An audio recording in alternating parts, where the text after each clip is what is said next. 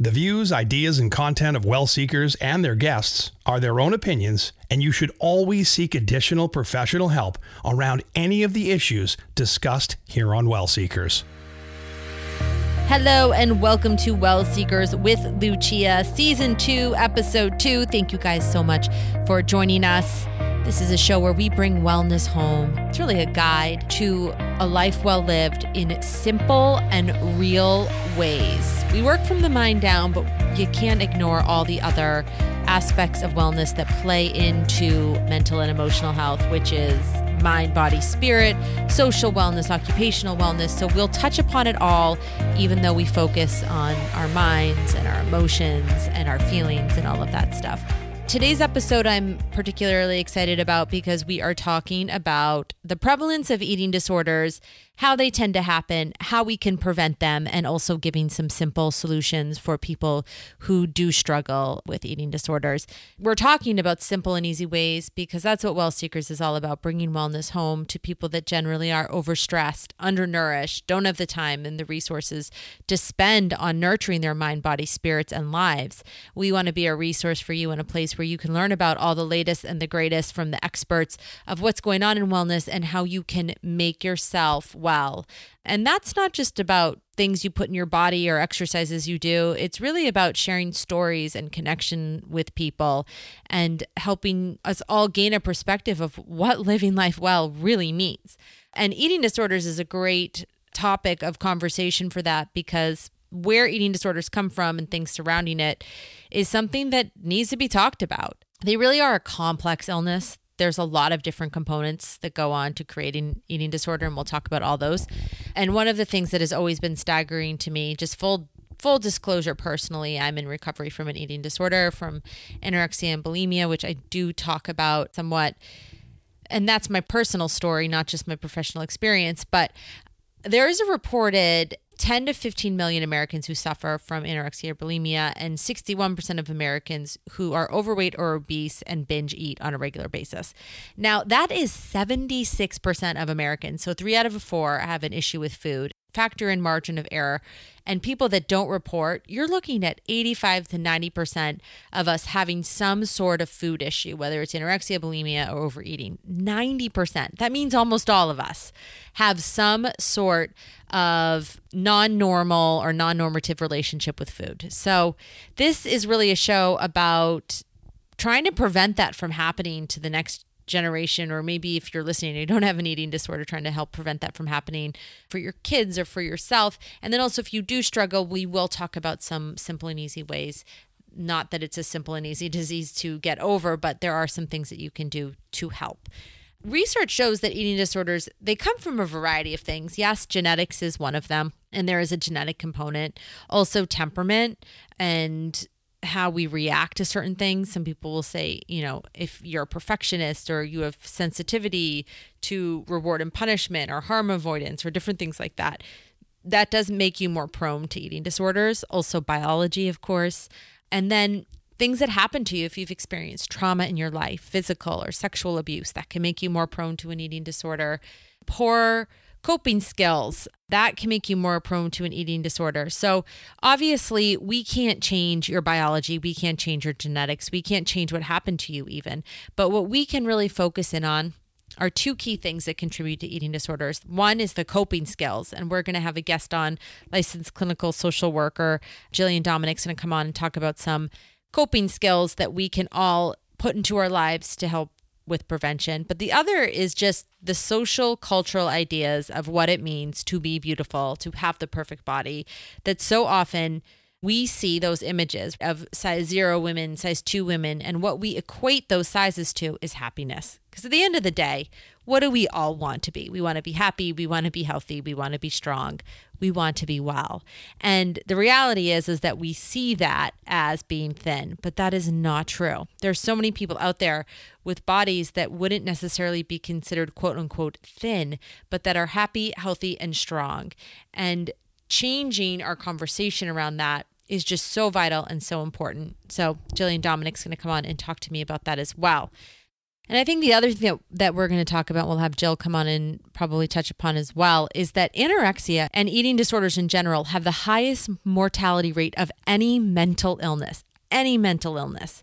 That means that of everything out there, people with eating disorders die the most per year because of their eating disorders, which is something that we don't hear about. We hear a lot about substance use disorder and other afflictions within the mental health um, getting attention and getting exposure, but really, eating disorders are the number one cause of death within mental illnesses, more than suicide, more than anything.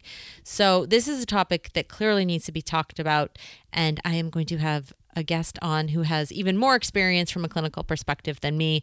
So excited to learn about tools we can use for prevention and if you're struggling, some simple and easy ways that we can help you as well. So stay tuned. We'll be right back on Well Seekers with our guest, Jillian Dominick. You're listening to Well Seekers, a show where the journey is just as important as the destination. You want to be part of the Seekerhood? It's easy. Email us anytime at hello at wellseekers.com.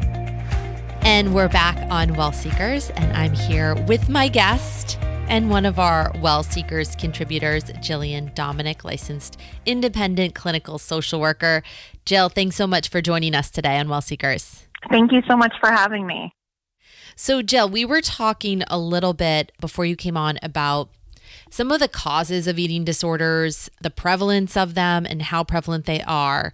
And then I was just sharing a little bit about my own experience with having an eating disorder and how there are certain things that you can do from a clinical, obviously from a cultural perspective, but from a clinical perspective as well to help prevent eating disorders. And then to people who are out there and maybe struggling with eating disorders i will chat about this more but i really feel like some of those clinical tools also can help people who are struggling. So would love to hear you talk a little bit about eating disorders and your experience from a clinical perspective and then maybe we can dive into some of those tools. Sure absolutely so, how would you? Um, I know you were talking about definitions of an eating disorder. How would you define an eating disorder? Eating disorders generally are serious conditions, very serious conditions, um, related to persistent eating behaviors that negatively impact your health, your emotions, and your ability to function in different areas of life. So, an eating disorder doesn't just affect your body, it also affects you emotionally and socially. Can I give an example of that that's so true? Sure. I've always said my ex, he would eat, he could consume two, 3,000 calories at a, at a meal and he would feel amazing afterwards. And it's more not that how much you consume, the psychological distress and the emotions around the consumption. Is that what you're saying? Yes, absolutely. Right. Absolutely.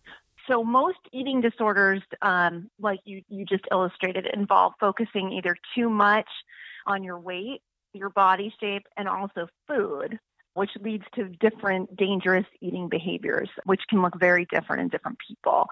But these behaviors have in common that they significantly impact your body's ability to get appropriate nutrition. Yeah, and I think that that is the most that is one of the trickiest things about eating disorders is that even though the emotional and psychological side effects are the same, the habits of eating can be different. Absolutely right? There's some common things about it, but you know, someone that eats normally or maybe eats a little bit too much can still have an eating disorder if they have those psychological emotional distresses around them. Right. And I mean if you look at the most common eating disorders, they would be classified as anorexia nervosa, bulimia nervosa, and binge eating disorder. So those are three very common, very prevalent, dangerous eating disorders, but all three look very different. Some involve restricting, some involve overeating and purging, some just involve overeating without the purging. So it, they can look very different. Um, but overall, these disorders affect 30 million people in the US. And every 62 minutes, somebody dies from an eating disorder. So they're classified as the most um, fatal mental illness.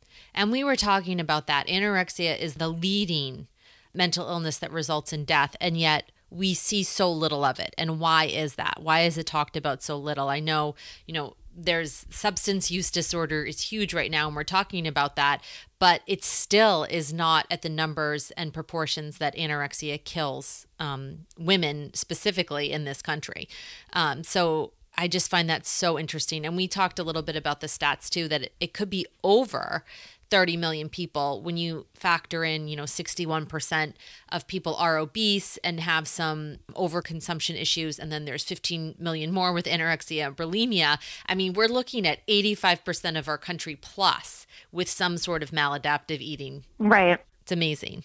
Right. And you, you mentioned or you, you brought up, um, you know, why, why don't we hear more about this? And I think the problem is because it's so enmeshed with all of these messages that we receive culturally through the media. It's just normal at this point to have a negative body image, to have poor self esteem, to have professions and careers that promote being thin. Um, there's cultural pressure, there's peer pressure from family, from friends. So it is so highly normalized to be critical of our body and then as a result to take actions to do what we think might be improving our body. I also have to say you cannot ignore the fact that this is a female centric disease and quite often in the history of the way that we approach healthcare and treatment in our country diseases and afflictions that happen to women get less attention and less treatment. It's almost like, oh, you're obsessed with your body. Okay, well, that's normal because you're a woman. That should not be the normal. That should not be the standard. Right, absolutely. And we've almost accepted it as such. And then taking it a step further, when it is something that needs treatment, it's a fight to get treatment. Yeah, absolutely. I've actually gone to DC and sat with congresspeople to lobby for specifically bills around eating disorder treatment and getting someone to sit with you and take that seriously is really difficult. And yet it's the number one leading cause of death for mental illnesses. Right. Like if you let that sink in for a second, it's completely outrageous that that's what's going on. Absolutely. Absolutely. I couldn't agree more. So, Jill, I know that you, um, being such an experienced mental health professional and someone who I look up to too in that world, what are some things we can do to help prevent eating disorders from a clinical perspective? So much of it centers around peer pressure, family pressure, cultural pressure. And while some people may develop an eating disorder in adulthood or later in life, typically the early symptoms show themselves in adolescence or even pre adolescence. So in a practical sense, you know, if you're the parent of a child or you are around children, professionals would advise to avoid dieting around your child. Talk to your child about a healthy body image. Think about ways to cultivate that. Don't focus on weight. Focus on having a healthy body, having a strong body. If you feel like your child is getting into trouble, enlist the help of your primary care doctor and other resources that you may have because so much of this stems from you know like you said it, it mainly affects women. It does affect some boys and men as well. But you know when you're looking at young girls that's usually when this starts. And so that's if we can target those symptoms earlier on there'll be a better chance at a better prognosis later on in life absolutely and those are really we're all about simple things here and ways that you can interject that into your life easily. And that is a simple thing to just model good behavior for your younger generation, whether those are your own children or maybe you work around children or I mean, everyone has someone in their life that they're modeling for. So, modeling good, positive self esteem and eating behaviors, it sounds like as well. Yeah, and even as women, you know, when we think about socially, we're so inclined when we see a friend to comment on their appearance, and it may be completely well meaning or well intentioned, but to just think about ele- elevating the conversation rather than compliment them on you look like you've lost weight or you know your makeup looks great. What else can we build each other up around you know just on a daily basis? You know how about commenting on how impressed you are with you know something that they're doing within their career or within their family or how well they're balancing different things in their life? What taking the focus off appearance even if it is in a complimentary way just helps elevate the conversation to something different something beyond how somebody looks or what somebody's weight is like. Absolutely. And I mean, I feel like I've fallen even though I'm sensitive to that, there's times I've fallen into that trap or commenting someone. I think I've even done it to you, right? Commenting on people's appearances. I think it's so natural in our culture. Absolutely. Right. It's so natural. But I think looking at these statistics and looking about how much eating disorders are hurting people in our culture, it's just getting to the point where we need to reevaluate how we relate, what messages we're sending, what pressure we may be putting on other people or ourselves, even if it's inadvertent, um, and thinking about other ways to do things. So, model good behavior and also elevate the conversation. Right, exactly. That's so great. Anything else, Jill, that comes to mind for prevention from that perspective? Again, if you're looking at younger girls and women just promoting healthy eating as opposed to again just taking the focus off of losing weight, maintaining a weight, but look at being healthy, look at being strong, integrate physical fitness. Again, not so that you can be thin, but so that you can be healthy and strong. I mean, I just keep going back to healthy and strong because that's the message that girls need to hear right now. That's the message that women need to hear right now. I think about is it Serena Williams, the tennis player? Oh yes, I love I her. I right? love her. I think about someone like Serena Williams. She just has such a strong, beautiful body that is different than kind of this typical idea of what beautiful is. Um, and I love that. So, you know, putting women like her at the forefront for the younger girls in our community and saying this is what you know a healthy strong body can look like and it doesn't mean that you have to be a size two I think there was so much good stuff in what you just said. Number one, what is healthy eating and learning that and passing that on. I think that's something that we'll dive into too in another show. But what does a healthy diet look like? How does that make you healthy and strong as opposed to just thin? And changing that ideology that there's only one standard of beautiful and that that standard's going to make you happy right because that's what we're all looking for is to be happy yep and, absolutely and to have a life that's full of joy and that does not mean thin and just completely changing that narrative in our culture that thin does not mean happy Absolutely. Being anorexic and not eating does not mean your life's going to be better. Absolutely. Being healthy and being strong, that's what that's what leads to a healthy life and a happy life. And ultimately that's what all of us are after is that happy healthy life. Definitely. So something you said jill so it seems like surrounding yourself with positive role models eating well modeling well trying to elevate the conversation. What about and this is something that all of those things are great for preventing eating disorders, but also if you have an eating disorder, those are great reminders if you're in the middle or struggling with an eating disorder. What about positive self talk because I found that huge in recovery. And I think that that could be huge for preventing eating disorders as well, from both a clinical perspective and from my own personal experience. Absolutely. I mean, all day long, we're giving ourselves messages in our mind, um, whether we're conscious of it or not. When we're driving, when we're in the shower, when we're at work, there's always an inner dialogue in our head.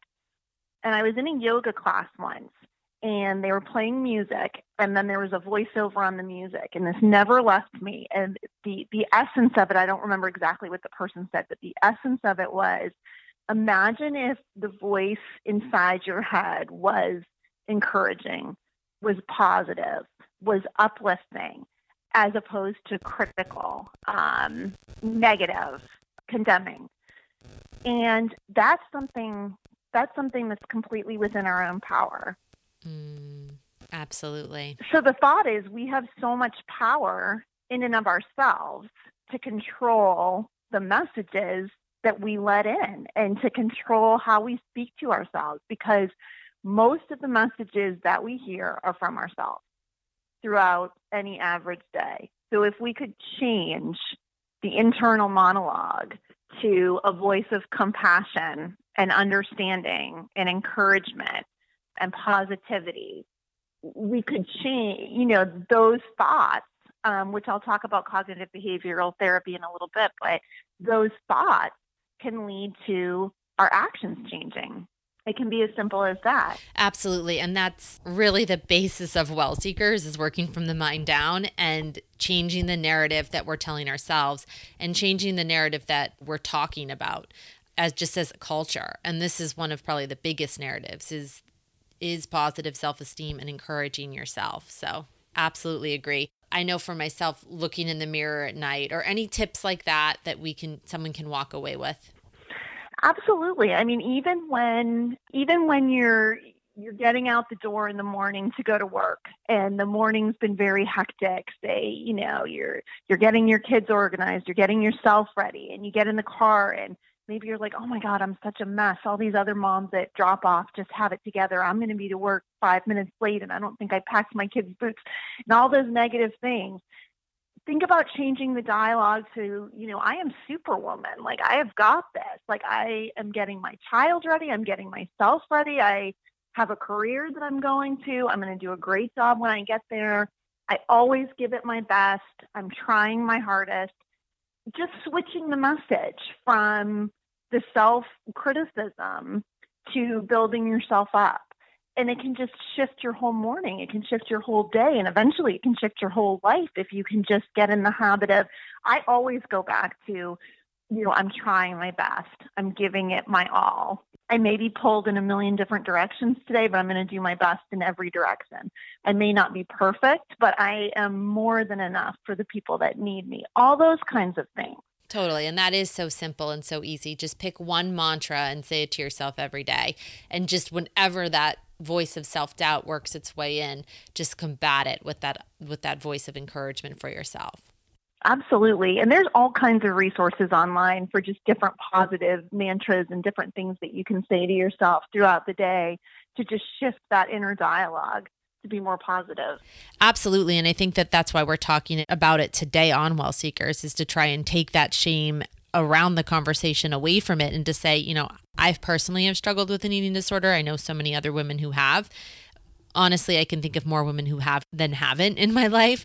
And just being open about the role that an eating disorder has played in in people's lives and the role that food plays and positive self-esteem and all of those things. And just you know having that conversation is so important. Jill thanks so much for being here with us and for all your great experience and wisdom. Thank you so much for having me. We'll be right back on well seekers. Look we're already friends right? So let's make it official. Just find us on facebook instagram or twitter at well seekers Thanks for being part of the Seekerhood. We couldn't do this without you. Now, back to the show. And we're back on Well Seekers. Thanks so much to Jillian Dominick for coming on and talking to us about some of those tools we can use. I think one of the things that really stood out to me is the positive affirmations that we can tell ourselves and talk to ourselves about, and the ways that we can tweak the messages that we input as well as output. So, what you're taking in from the media is something to focus in on and really pay attention to. And then what you hear your own head telling yourself. So, if you catch yourself beating yourself up, to take the thought and to reframe it and turn it around. So, Jill, thank you so much. Just a few other things to leave you with. Anyone who may be struggling and, you know, you're past the point of prevention and you're in it. You know, we t- just talked about boosting your self esteem. Go online, talk to someone, talk to a therapist, talk to a friend, share that you are struggling so you can be pointed in the the most appropriate place to go for help, whether that's a therapist or inpatient, depending on where you are in your journey. Another thing is make a list of positive affirmations every night. I did that when I was recovering from my eating disorder and it helped and it still helps me. Um, you could even pick one and look at yourself in the mirror at night or say it in the morning before you go to bed. Try this for 21 days. 21 days. I'll even do it with you. If you want me to do it with you, you can email me at hello at wellseekers.com and I will personally do it with you. And then find other things that you do enjoy. Get a massage, massage yourself if you can't afford to get a massage, go for a walk, paint, look at our tools. We do have some, one of the things that I love about our page where we offer some tools that are out there that can help with de stressing is that I've used these in preventing my eating disorders. They truly work. So hop on over and look at some of the tools that we have. But most importantly, just reach out for support if you are struggling. Um, I say this in all all of my shows. If you are in immediate risk or anything like that, make sure you call 911 or go to your local emergency room. But if you're just struggling in general, tell a friend, reach out to a therapist, make some calls because I know what it feels like to be in the grips of an eating disorder. And I also know what it's like to be on the other side. And I can tell you with 100% assurance. The other side is so much better. So if you are struggling, we do hope you get help. Um, you can also call the National Eating Disorder Hotline at 1 800 931 2237. 1 800 931 2237. That's the National Eating Disorder Support and Helpline. So they can help guide you as well. From all of us here at Well Seekers, we hope that this has been helpful to guiding you to a life well lived with some simple and easy ways to bring wellness home for you. If you guys have any questions, email us at hello at wellseekers.com. You can tweet us, Facebook us, Instagram us. We're everywhere at Well Seekers, or you can find me personally, Instagram at Lucia Nazz, L U C A A N A Z Z, Facebook backslash Lucia's page. You can reach me there, but always at Well Seekers. Until next time, we hope you're well. We hope you stay well. And if you're not well, we hope we can be here to help you get well. So we'll talk to you soon on Well Seekers. Want to talk? Lucia is a great listener. Join the conversation now at wellseekers.com. How would you like to join the conversation? Email us anytime at hello at wellseekers.com.